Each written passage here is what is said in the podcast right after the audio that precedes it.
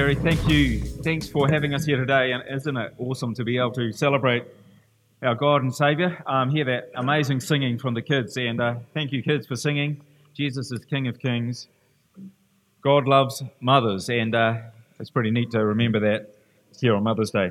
Hey, just before we um, launch into and consider a little bit of God's Word, let's take a moment to pray. Heavenly Father, thank you so much that you're an incredible God and that we can come and remember who you are this morning, that we have the freedom to open your word in our country and learn something about you. God, our hearts and our minds, teach us from your word this morning, we pray. In Jesus' name, amen.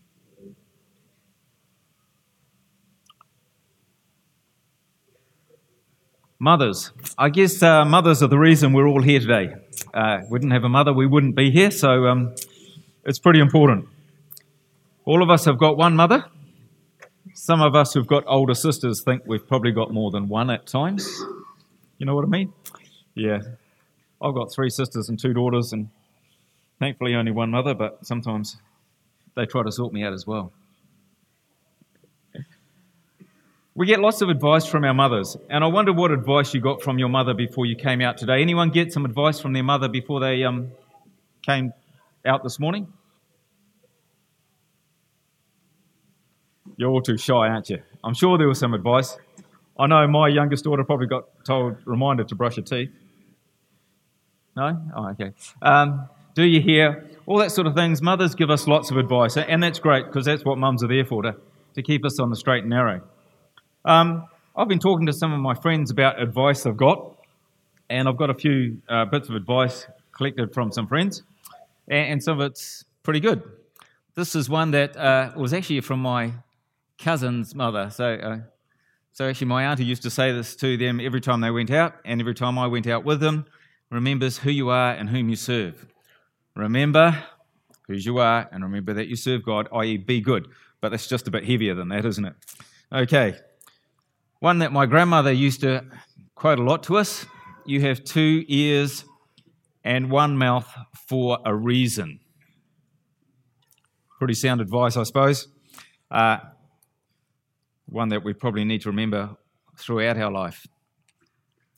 Another pretty serious one here from a friend no matter who enters your life, never lose sight of who you are. Remember, you are you, and don't bow to the pressure of those around you. Here's a good one you are what you feed your mind. My mother used to talk about getting square eyes if you watch TV too much, and that was way before the internet and everything else that we can feed. Uh, but yeah, you are what you feed your mind, so be careful what you feed your mind.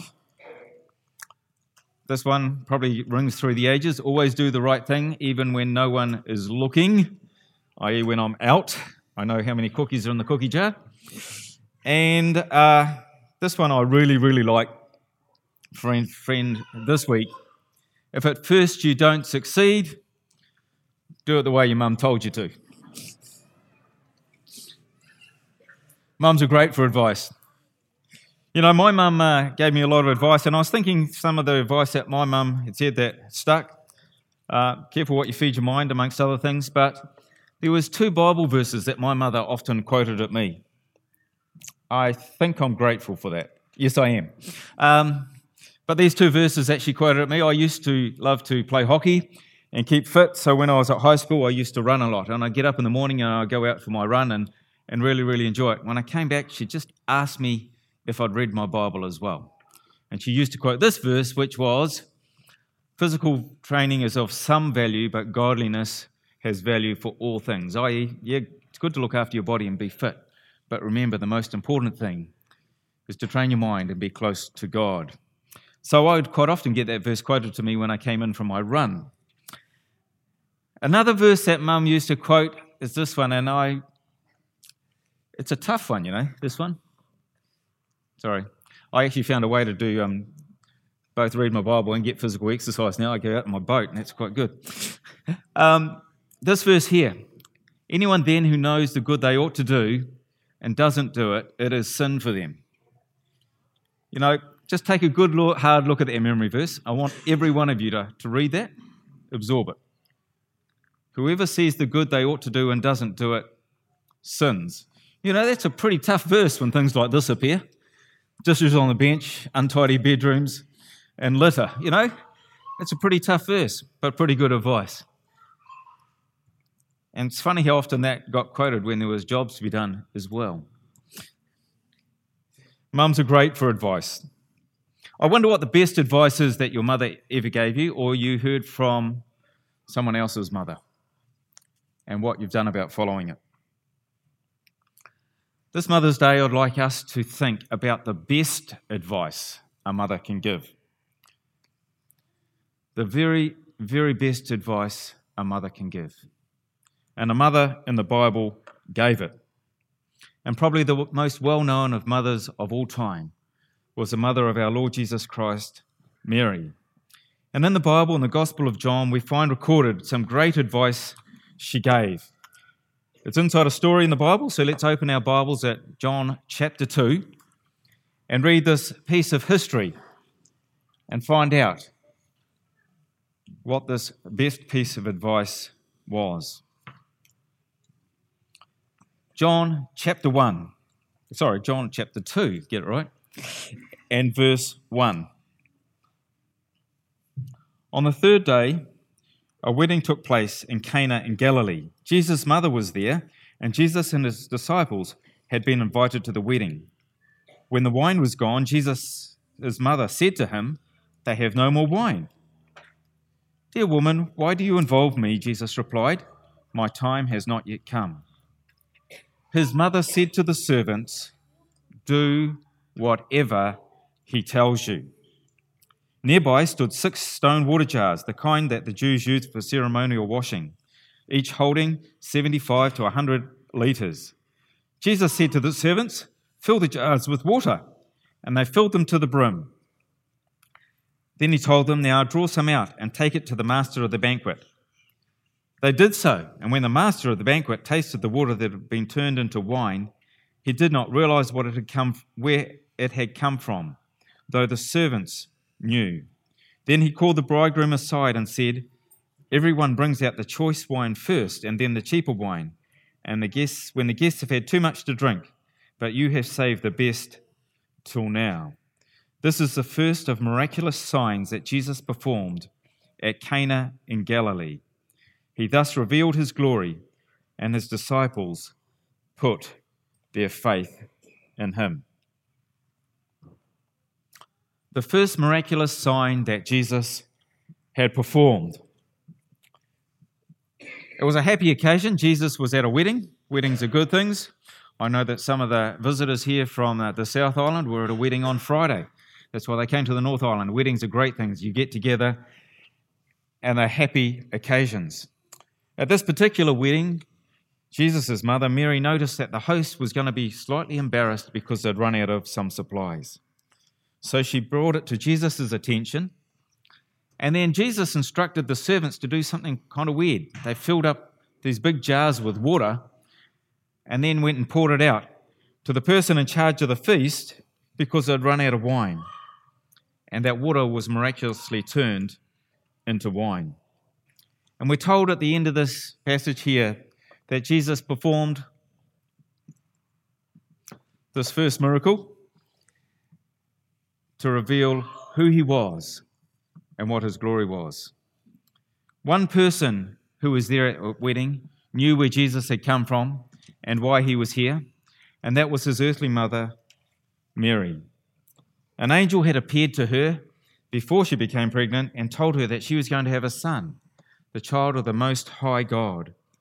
And her husband to be, Joseph, was told not to be concerned about taking Mary as his wife, because she would give birth to a son and give him the name Jesus, because he, he would save his people from their sins. Jesus knew, sorry, Mary knew that Jesus was the Son of the Most High and that he'd come to bring salvation to men. And so, here at this celebration, at this time of happiness and feasting, I venture to say, because she knew who Jesus was and what he was here to do, she gave the best advice she could to the servants who were there. She said, Do whatever Jesus tells you to do. And as they did that, Jesus revealed something of his glory. It's a pretty awesome miracle, and there's so much we can learn from it. But today I want us just to pick up on verse 5 there. Do whatever he tells you. Mary said that to the servants, and what an amazing thing happened. Jesus performed a miracle. But that advice that Mary gave to the servants that day is still the best advice that anyone can give. Do whatever he tells you. You see, Jesus was there that day at the feast. He could speak to the servants. But if that's the best advice that a mother can give, and is still the best advice that can be given today, how can we do what Jesus tells us? How can we hear what Jesus says today? And we can hear what Jesus says today because he's given us his word, the Bible. And in the Bible, we read that God has spoken in many ways to many people. And in the Old Testament, in the old times, he spoke through the prophets. And in these last days, we know that God has spoken to us through Jesus, and he has also given us his word. And in 2 Timothy chapter 3, we read that this Bible that we hold is God breathed and it is useful for teaching, correcting, and training. This book, the Bible, is the most amazing thing that we have. And this is how God speaks to us today. Do whatever Jesus, the Son of God, Jesus, Almighty God, tells you to do. We can hear what He has to say to us today when we look at what is contained in His Word, the Bible. You know, I was reading my Bible at one stage, and a workmate came along and said, Why are you reading that old fashioned book? And I said to him, That's interesting. Why do you call it old fashioned? Have you ever read it? And he said, No. The Bible is God's word to us today. It is the most amazing book there is. It's been published more than any other book, it's been published in more than any other language.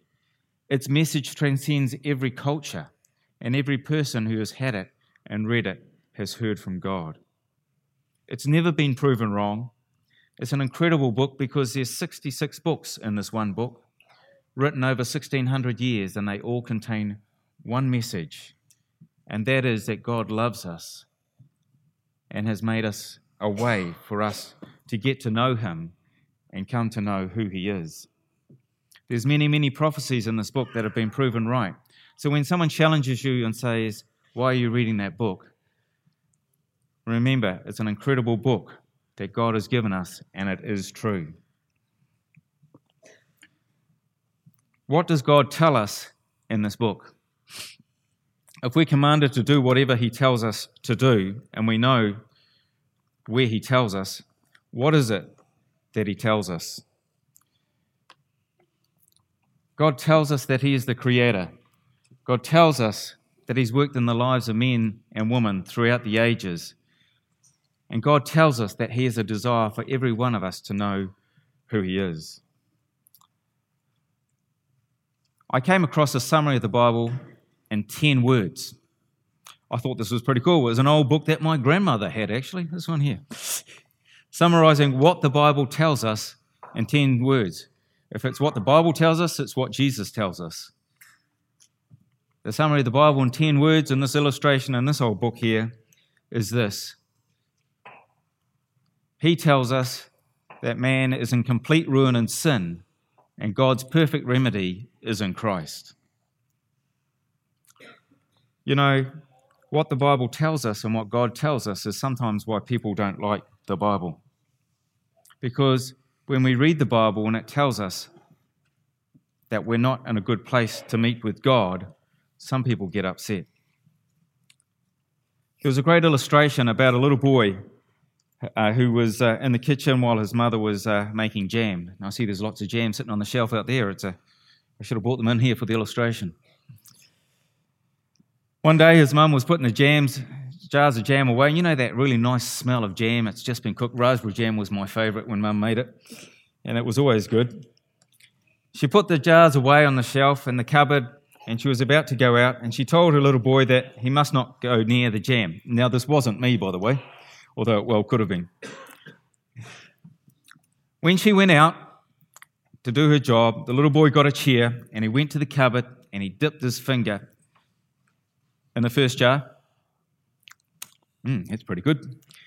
And the second jar. And of course, he had to taste every jar. And uh, he was getting along them okay. And then he heard his mother coming back. So he really quickly down off the chair, shut the cupboard door, chair under the table, back into the other room doing what he was doing. And mum comes in and she calls him and says, Why did you disobey me? Who, me? No, no, not me. And he lied to her and he looked at her straight in the face and he said, No, no, I haven't touched the jam. And his mother kept looking at him. You know how mothers do? Yeah, you do. That's good. Uh, he looked straight at her eye. And you know, when mum looks at you for a long time, sometimes it's a little bit uncomfortable. So he, he looked at the buttons on a dress. Then he looked down a little more. Then he looked at her shoes. And then as his head dropped lower and lower, he looked at his shoes. And, and then suddenly he saw the reason why his mother was so sure that he'd been in the jam because as head got this low, right there, was a big spot of jam. And you know, that's exactly what the Bible does for us. That's exactly what the Bible tells us. That we might think we're okay and we're doing good. But the truth of the matter is, there's a dirty spot in our lives that is not acceptable to God. Man's complete ruin is what Jesus tells us. He tells us that there's no way we can put ourselves right with God, and that because of the sin in our lives, we're separated from Him. And that all the good deeds that we do, putting the shutting the cupboard, putting the chair away, you know, acting all innocent, being that, can never cover up. It tells us that we're far away from God it tells us that no good works can ever bring us close to Him. And many people find that message very disturbing because they hope they can be saved by what they do. But God says, Jesus says through His word, the Bible, that they cannot. But you know what? That was just the first five words. And the Bible tells us so much more. We read in the Gospel of John that there's a remedy to the spot. Oh, there's the jam. Forgot to click it. And as we read on in the Gospel of John, we come to these verses here. We read that God so loved the world that he gave his one and only Son, that whoever believes in him should not perish but have eternal life. And as we read on in the book of John, we read in John chapter 6 and verse 29 that there is a work that we can do. There's only one work that God talks about. And he says, The work of God is this to believe on the one he has sent. Jesus says again as we read through John's gospel, I am the way, the truth, and the life. No one comes to the Father, gets put right with God except through me. And as we read through the Gospel of John, we come to this verse at the end of it. In chapter 20, Jesus did many miraculous signs, not just the one he did in Cana of Galilee. And there's many more things we read about in the Bible. There's many more things that Jesus tells us. And every one that is recorded there is recorded there for a purpose. Yes, to reveal who Jesus is, but so that we might believe that Jesus is the Son of God and that by believing we might have life in his name. Jesus tells us a huge amount of things through his word, the Bible. He tells us because he loves us. He tells us that he cares for us. He tells us because he wants us to come to him, but it's our choice. In Romans chapter 10, verse 9, we read that if you confess with your mouth Jesus is Lord and believe in your heart that God raised him from the dead, you will be saved. The best advice a mother can give is do what he tells you. We know what Jesus tells us by what the Bible says. And the message that he tells us is that he loves us and he wants us to draw near to him. The wages of sin is death, but the gift of God is eternal life. The spot of jam on us is not something we can deal with, but Christ came to deal with it. Will you take the best advice a mother can give? Will you listen to what Jesus says and realize that the only way to be put right with God is to hear His word and believe in Him? The best advice a mother can give is do whatever He tells you. Jesus says, and thanks Ross for drawing this, come to me, all you who are heavy burdened, and I will give you rest. The message of the, the Bible is quite sobering, but it's incredibly comforting. And we come to a God today who wants us to draw near to Him.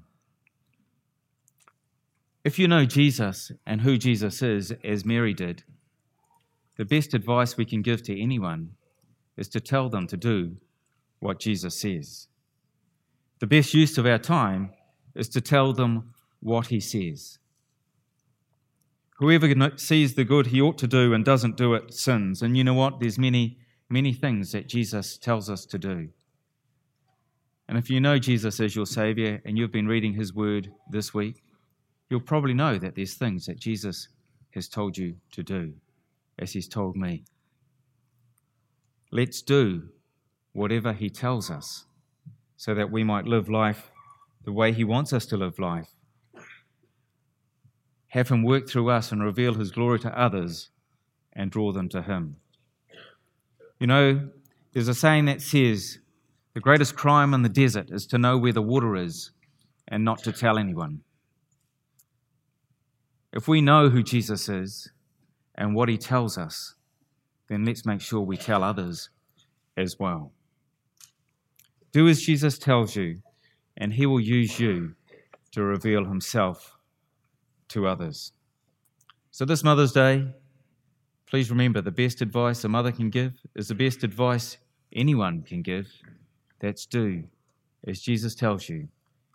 And He tells you so many things through His Word, so immerse yourself in that. Be careful as you learn what He tells you. It's a dangerous thing. Shall we pray? Heavenly Father, thank you so much for your word. We have very briefly skimmed through some of it today to remind ourselves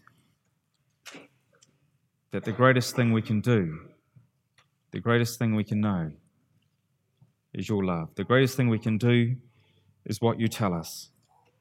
And thank you for telling us who you are and your incredible gift of salvation for us through your word. We pray today that as we I go throughout this week as we pick up the jam and we put it on our bread and possibly drop it, we'll be reminded of the fact that we're in desperate need of you. But we pray also that we'll remember the incredible gift of love and that you came to set us right and cleanse us from our sins, and that all we need to do is believe in you. In Jesus' name, amen.